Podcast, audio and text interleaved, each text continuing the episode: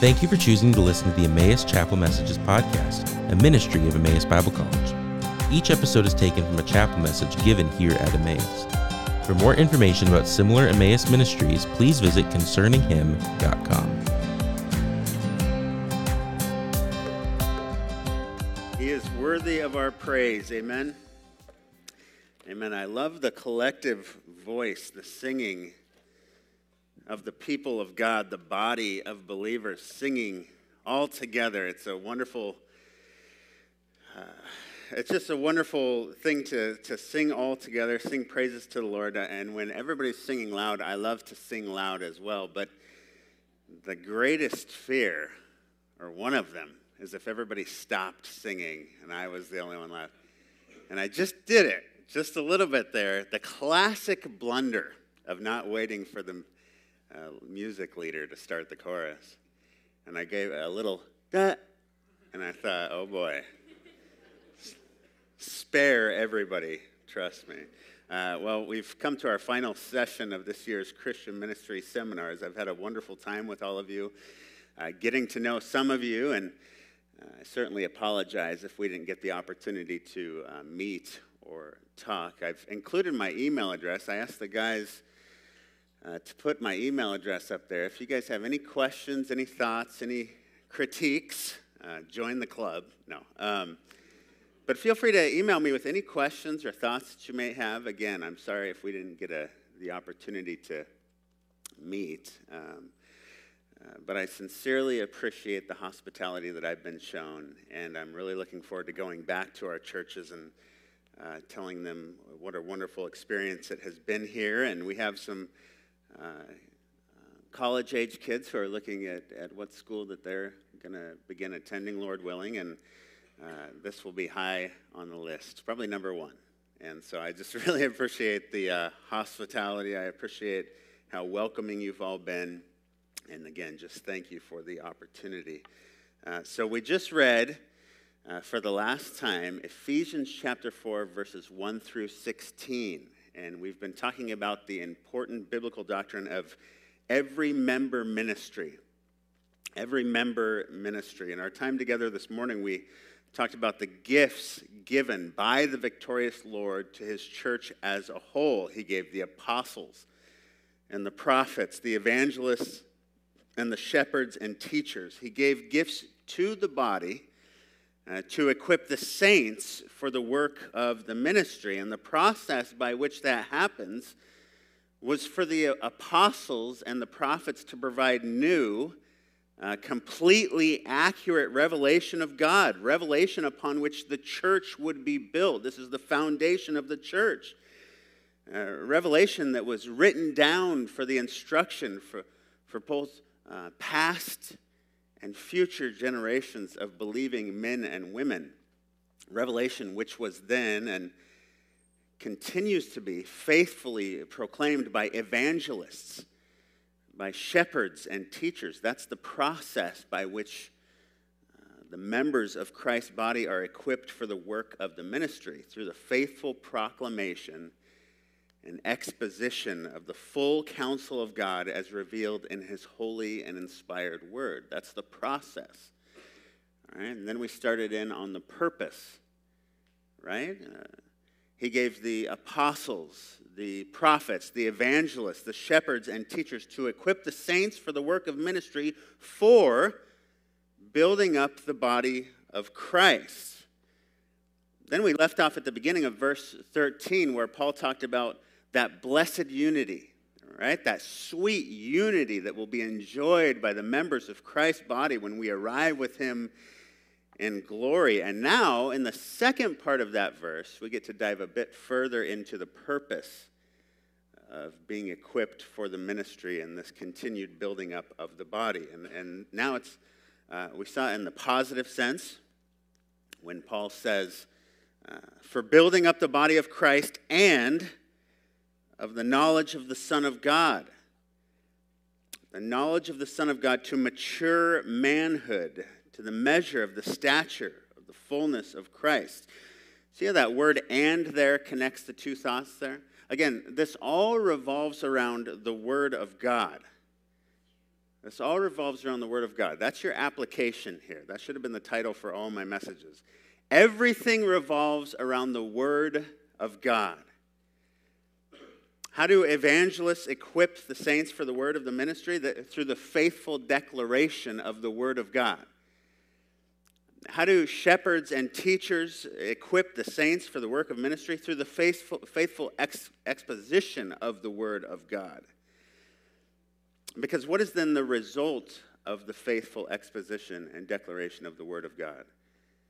Paul says it's an increase in the knowledge of the Son of God.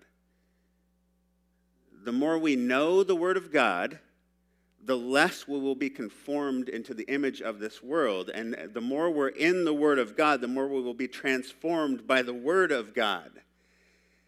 Transformed through the renewing of our what? Our minds. That's right, our minds, which is how we are equipped and the body of Christ is built up. Uh, we read it in, in Peter's second epistle where uh, he places emphasis on Paul's writings and verifies that they are indeed inspired scripture. It says, And count the patience of our Lord as salvation, just as our beloved brother Paul also wrote to you, according to the wisdom given him, as he does in all his letters when he speaks of them in them of these matters.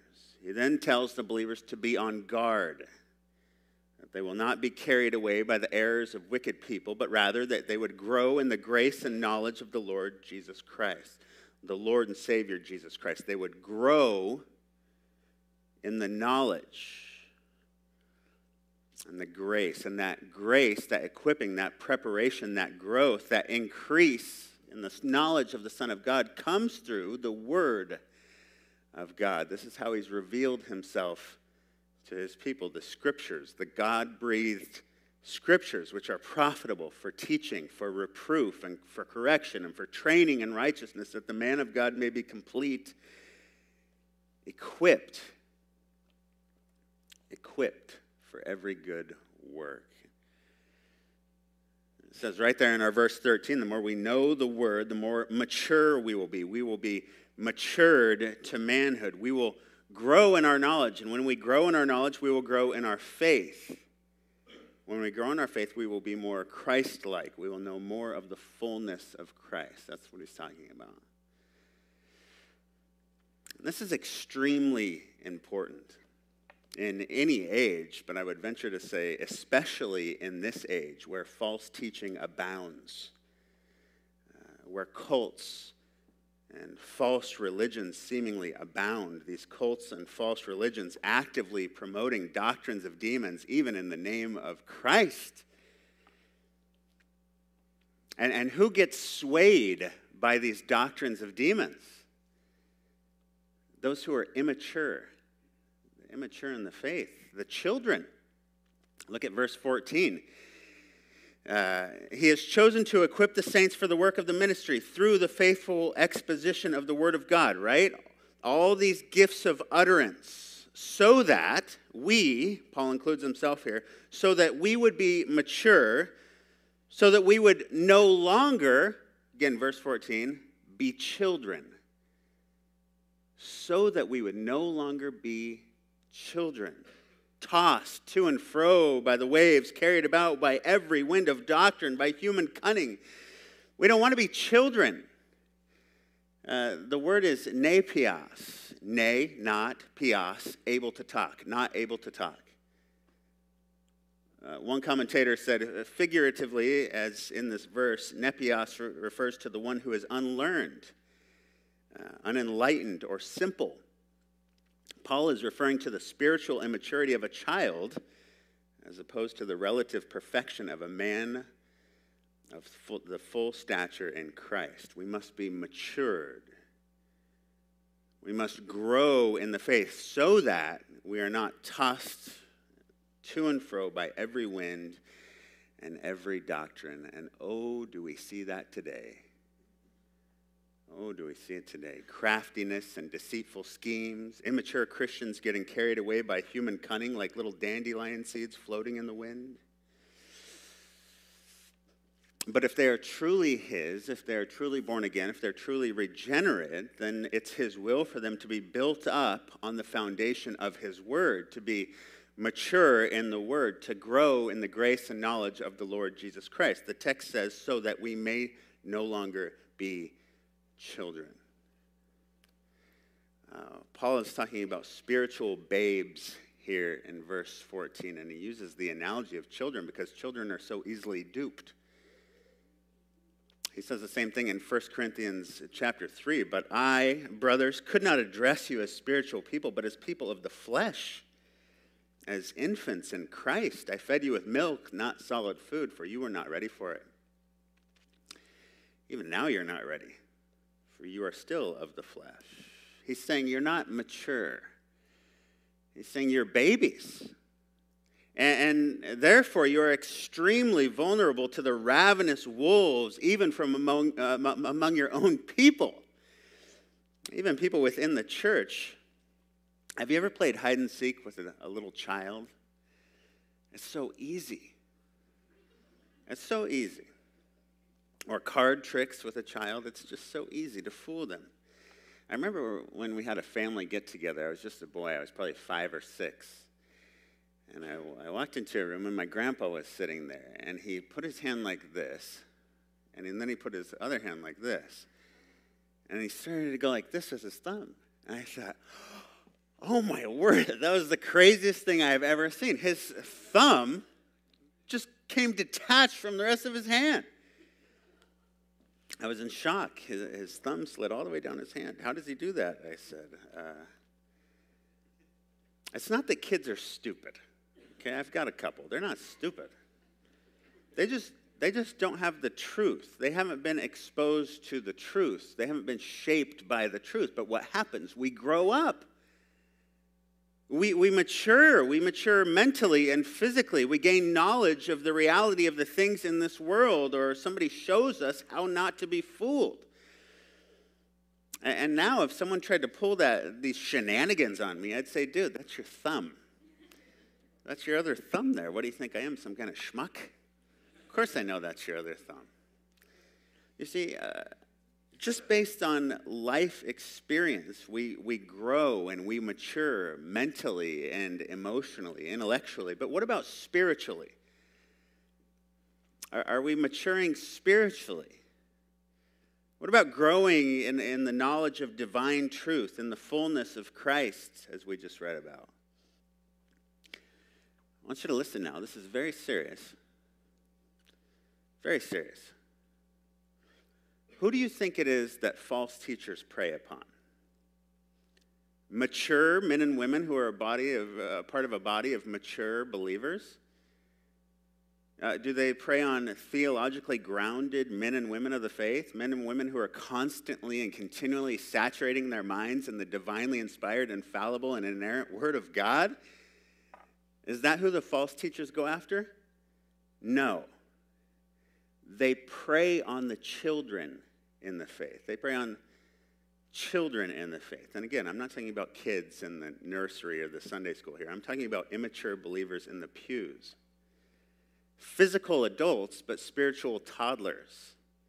Uh, infants, as Paul calls them, who aren't saturated and nourished by actual, saturated in or nourished by actual biblical truth. That's who they prey upon. As ravenous wolves, they prey upon.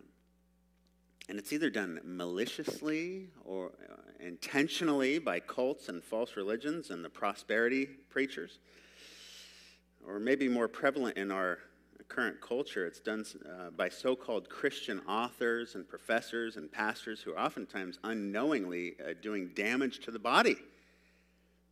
They're doing damage to the body of Christ and keeping their people in that childlike condition by not examining the scriptures and faithfully proclaiming them to their flock cultural Christians, uh, seeker sensitive megachurches who are more concerned with the quantity of people in the seats than they are the quality of their faith, who are more preoccupied with concerns over the empty seats in their auditorium than they are with the people who are currently sitting in them and filling them. And, and, so, what do they do? They dumb down the meaning of the text in hope of, hopes of appeasing the world trying to be as much like the world as they can be. They cherry pick and they twist the scriptures, only preaching the ones they find encouraging or relevant. Sin goes away, uh, repentance goes away, striving for holiness goes away, blood goes away, wrath goes away, judgment goes away.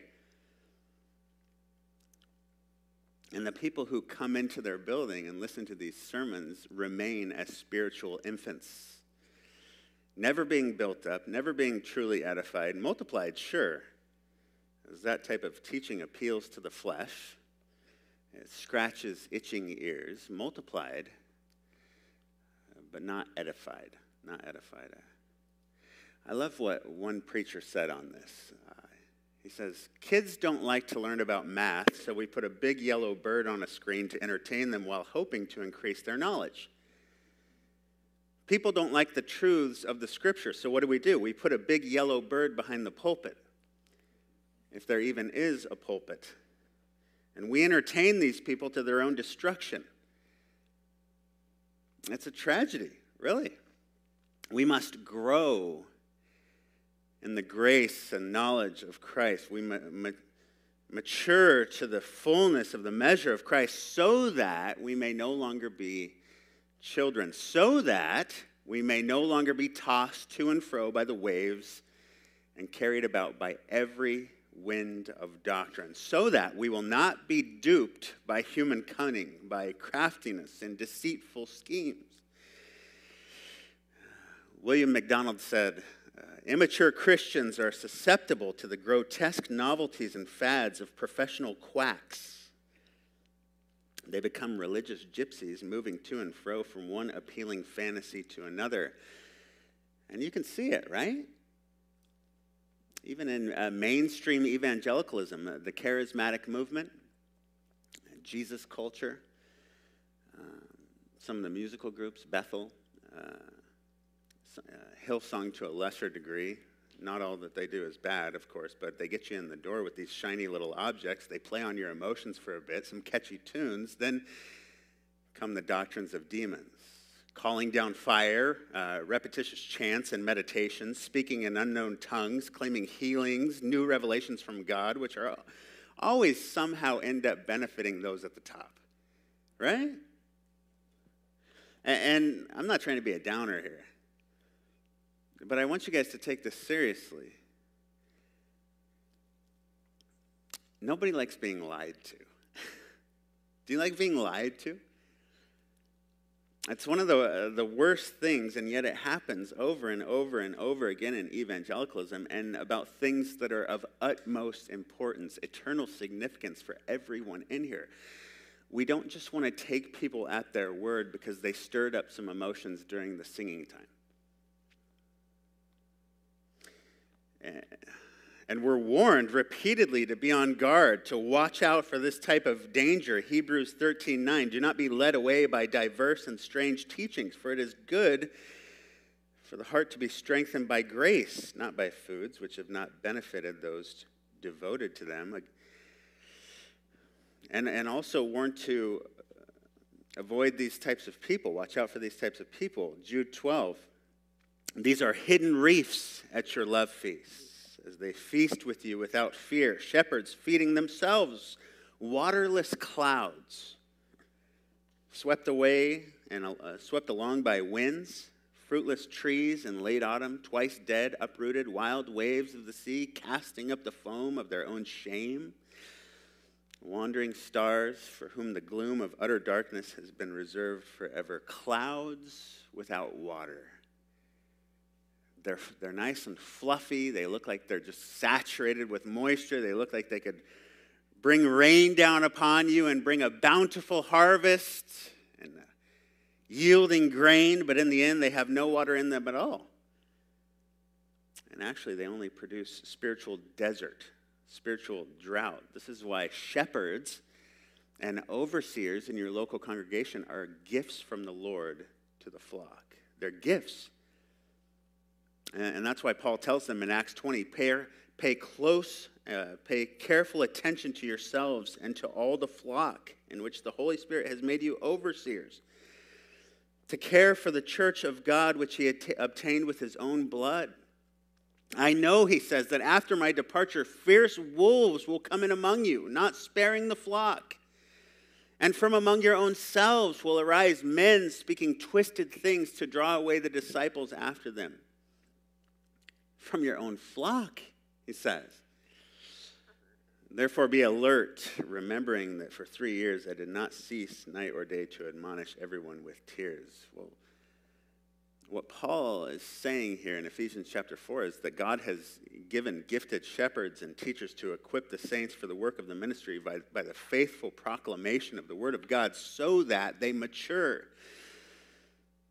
So that they're not swayed by the obvious demonic false teachers and cultists. And not only them, but by, by cultural or nominal Christian preachers and influencers.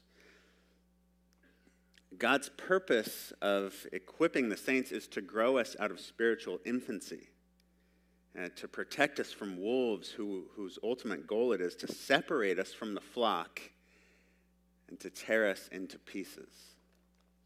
So, uh, there are positive reasons, uh, purposes for equipping the flock, that we would be built up, that we would grow, that we would be united together, we would mature uh, to the measure of the stature and the fullness of Christ. And then there are negative purposes or, or purposes for equipping the flock that are stated in the negative, that we would no longer be children, that we would no longer be swayed or carried by human cunning and deceit. So we've seen the process of equipping the saints and the purpose of equipping the saints. And what is the outcome then? What is uh, the result of equipping the saints for the work of ministry? Here's what the amazing biblical doctrine of every member ministry is all about. We're equipped through the faithful exposition, which allows us to grow and mature so that we're not carried by every wind of doctrine, but rather, verses 15 and 16 tell us, rather, speaking the truth in love we are to grow up in every way into Him who is the head, into Christ, from whom the whole body, joined and held together by every joint with which it is equipped, when each part is working properly, exercising their gifts graciously given by the Lord, makes the body grow so that it builds itself up in love.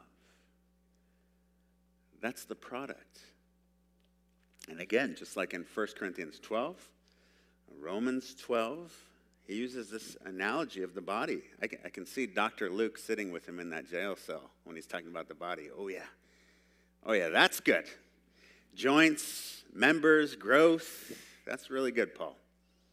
Everyone has a body, right? Everyone can understand this. But what's the difference between the bodies of unbelievers and the body of believers? Well, the body of Christ is to be built up in love, which, by his amazing grace, he provides, right? One commentator says this word for love here is the familiar agape, which is an unconditional, sacrificial love, which is the love that God is, and so describes a divine love. A love which is commanded by God, empowered by His Spirit, activated by personal choice of our will, not based on our feelings toward the object of our love, and manifested by specific actions. Anybody who's been to a wedding over the past 50 years has heard about this kind of love from 1 Corinthians 13. Love is patient. Love is kind. It does not envy or boast. It is not arrogant or rude. It does not insist on its own way. It is not irritable or resentful. It does not rejoice at wrongdoing, but rejoices with the truth. Love bears all things. It believes all things, hopes all things, endures all things. Love never ends. As for prophecies, they will pass away. As for tongues, they will cease. As for knowledge, it will pass away. Paul said, If I speak in the tongues of men and angels, metaphorically speaking, but have not love, I am a noisy gong or a clanging cymbal. Uh, none of this, none of what we're doing here would be of any real lasting value if, if there were not genuine and sincere love behind it. Now, if, if Alex were here, what he'd do is he'd pull out a big pan and a spoon and he'd, he'd bang on it for the next couple of minutes, over and over. And he'd say, Is this annoying? Is this annoying you yet? I'm a spiritual man. No, I'm not going to do that. He'd walk up and down the aisles and everything, but I'd be afraid that I'd trip up the stairs. Uh, so I'm not going to do that. But it's a great illustration.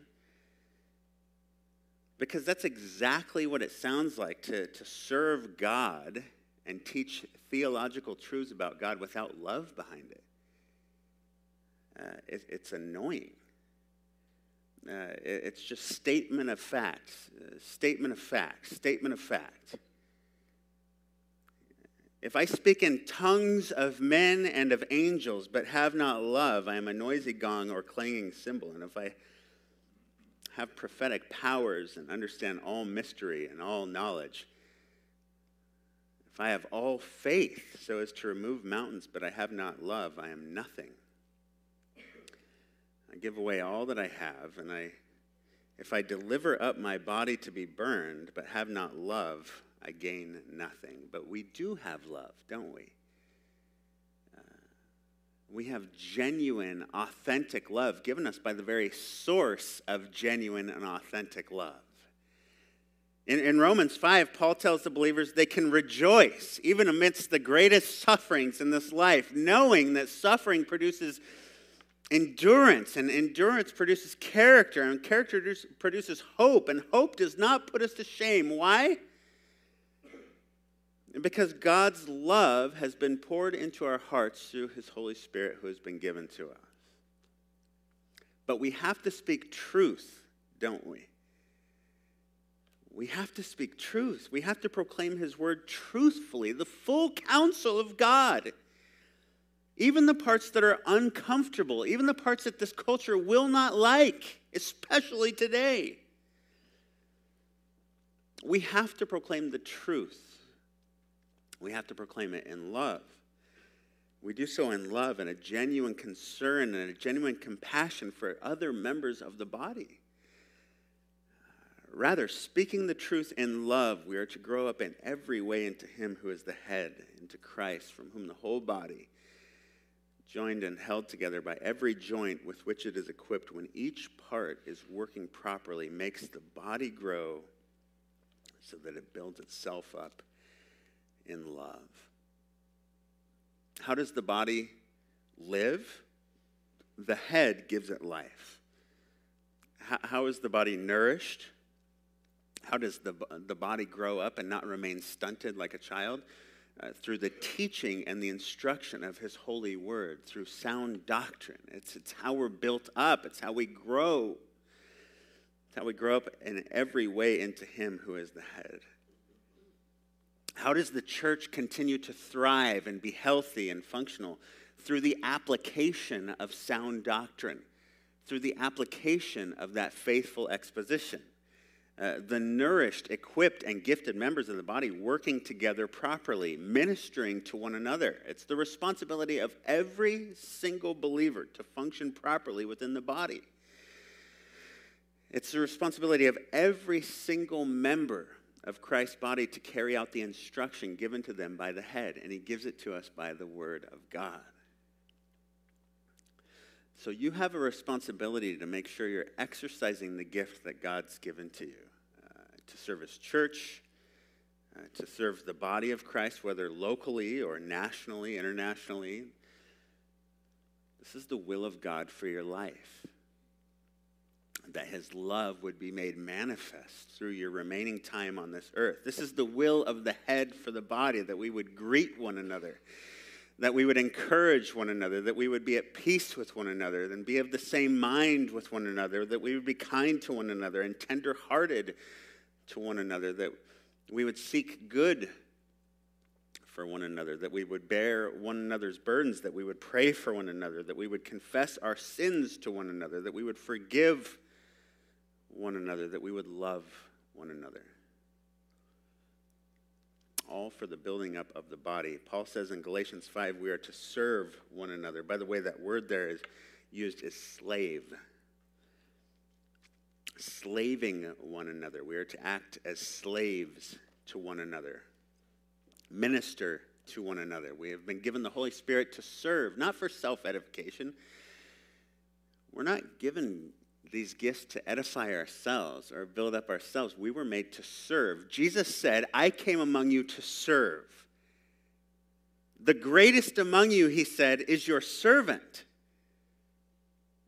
Uh, the Son of Man came not to be served, but to what? But to serve. And what's the best way to do that today? Not by watching from the sidelines or only coming on game day but, but it's by being with one another, fellowshipping with one another, following the example of our Lord and serving one another.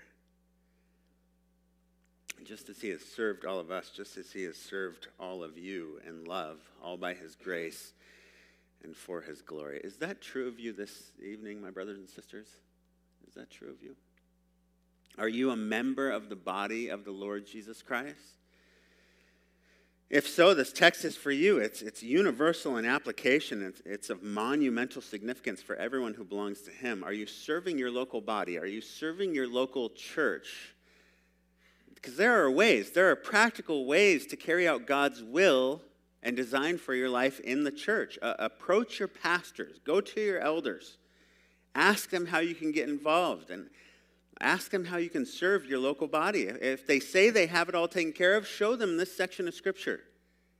In Ephesians 4, if they still don't allow you to exercise your gifting uh, for the work of the ministry, for the building up of the body, then you need to go somewhere where you can. Okay? There are whole organizations that have been even here over these past couple of days, whole ministries, uh, opportunities to get involved serving the bodies. Follow up with them. Uh, reach out to them. Talk with them. Get involved with one of them. And don't always, uh, always expect people, someone to approach you, though, and provide you with ministry opportunities. It won't always be like this, where, where you'll have all these ministries coming to you. You're going to have to get out and uh, take initiative. Pray Ask the Lord where, where He might have you. Be a part of the body, be around the body. Uh, there's nothing as important as your interaction with and participation in the body. To be united with the body, to be equipped with the body, to exercise your gifting within the body, to rely on other members of the body, and to glorify the Lord alongside those in the body. And ultimately, that's the product, that's the result. All of the glory goes to him, which is exactly how it should be. As the head causes the body to build itself up in love. And it's a love that's unlike anything else in this fleeting and corrupted, cursed earth. It's an agape love, it's a steadfast love, a covenantal love, a loyal love, a faithful love. It's a redeeming love. It's an, it's an eternal love, which can only come from the true source of love, which is God Himself. Who graciously extends the steadfast love to those who belong to him. So I'd encourage you to walk in that love, my brothers and sisters. Without that love, it's, it's all for nothing, it's in vain. So I would encourage you, I would exhort you this evening to devote the rest of your earthly lives to extending that type of love to your fellow members of the rest of the body, of whom God has made you each a minister. Okay? Now I would kick myself if I left here today without again asking you if, if you have been saved by the amazing grace of the Lord. I want to be uh, crystal clear that those who are called of God are not called based on anything we do or what we do not do. I want you to recognize the sovereign will of the Lord on display this evening, okay? You are right here this very evening. He is sovereignly preordained from before the foundations of the earth to have you in this place at this time hearing this gospel message To, to hear that same offer of repentance and reconciliation we've spoken about has been made available to you. Uh, to hear that there is a Redeemer, Jesus, God's own Son, precious Lamb of God, Messiah, the Holy One. Jesus, our Redeemer, the name above all names, the precious Lamb of God, Messiah, was oh for sinners slain. That's the good news of the gospel. The, the Apostle Paul recognized this, which is why he said, I am not ashamed of the gospel. For it is the power of God for salvation to everyone who believes. Not everyone who gets circumcised, not everyone who goes to the temple three times a day, not everyone who faces Mecca five times a day, not everyone who counts the little beads on the rosary, not everyone who count, confesses to a priest, not everyone who does this good work or that good work, but everyone who believes. To the Jew first and also to the Greek. The purpose of the gospel is that he might reconcile a sinful people to himself for all of eternity, where he will receive all of their praise and all of the glory, all the, all the honor and the majesty that is so rightly due his name. And so I would ask you again are you one of those? Are you a child of God? Are you a redeemed child of God? If you will be among the multitudes of those who will share in the eternal joys and the eternal glories of his Son, if you are one of those who has been redeemed and purchased, bought with a price, if you have been crucified to this world, if you have died to this world but have been raised and made to be alive together with Christ, are you one of those who's going to be singing his praises, singing of his glorious name for 10,000 times 10,000 years? I would ask you if you are, you are among those who will spend eternity with him in the new heavens and the new earth, rejoicing over what has been done for you through the Lord Jesus Christ, through the saving work of his Son. If you're not absolutely sure that you are one of the called men or women of God, I would invite you this evening to turn from your sin. Turn from your sin. Turn from your rebellion. Turn from your hatred of your Creator. And turn to Him through Christ. I would invite you to ask Him to cleanse you, to wash you of your sin, to, to wash you pure as snow in the shed blood of his son, to forgive you of your sinning against him. I would invite you to cry out to him. Plead with him to send his Holy Spirit to indwell you, to control you, to mature you, to give you strength and the desire to comprehend the magnificent, magnificent truths of his word. And then obey him for the rest of your life here on earth. I want to invite you this evening to be saved. Saved from the wrath of God and saved to eternity, eternal life in his presence forever. Jesus bids you come to him tonight. He said, Come to me, all ye who labor and are heavy laden, I will give you rest. He said, I am the good shepherd. I know my own, my own know me, just as the Father knows me, and I know the Father, and I lay down my life for the sheep. I have other sheep who are not of this fold. I must bring them also. They will listen to my voice. Can you hear the voice of the Good Shepherd this evening? Can you hear his voice through his proclaimed word?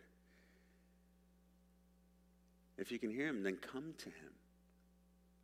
Come to him tonight. Behold, today is the appointed time. Behold, today is the day of salvation. Do you believe? Do you believe this evening? Are you resting in these truths tonight? If, if not, I would urge you uh, to call out to Him tonight. Thankful to be here. I'm thankful for all of your time, and uh, I will be praying as I head back to Colorado. But uh, again, I just sincerely appreciate the hospitality and all the love that you've shown me uh, over these past couple of days. Would you please pray with me? And then we'll have the team come up and lead us in one more song. Our Heavenly Father, we thank you so much again just for this time together. We thank you for the amazing truths that you've revealed to us in your text about every member ministry and that you have, by your grace alone and for your glory alone, given us these gifts to equip all of us for the work of the ministry. We thank you so much, most of all, for the Holy Spirit, whom you've poured out into our hearts uh, by faith alone uh, in the Lord Jesus Christ alone. We're just so grateful to be your redeemed children of God, and we give you all the praise and all the glory. I pray for everyone here, Lord, that uh, you would make it clear to them what their role is in the body and that you would bring glory to your name by how uh, you would have them serve you. And we just, again, thank you for this time. In Jesus' name, amen. Thank you for listening to the Emmaus Chapel Messages podcast. This ministry is possible because of the generous contributions from our partners around the world. For more information about partnering with us, please visit emmaus.edu slash partner.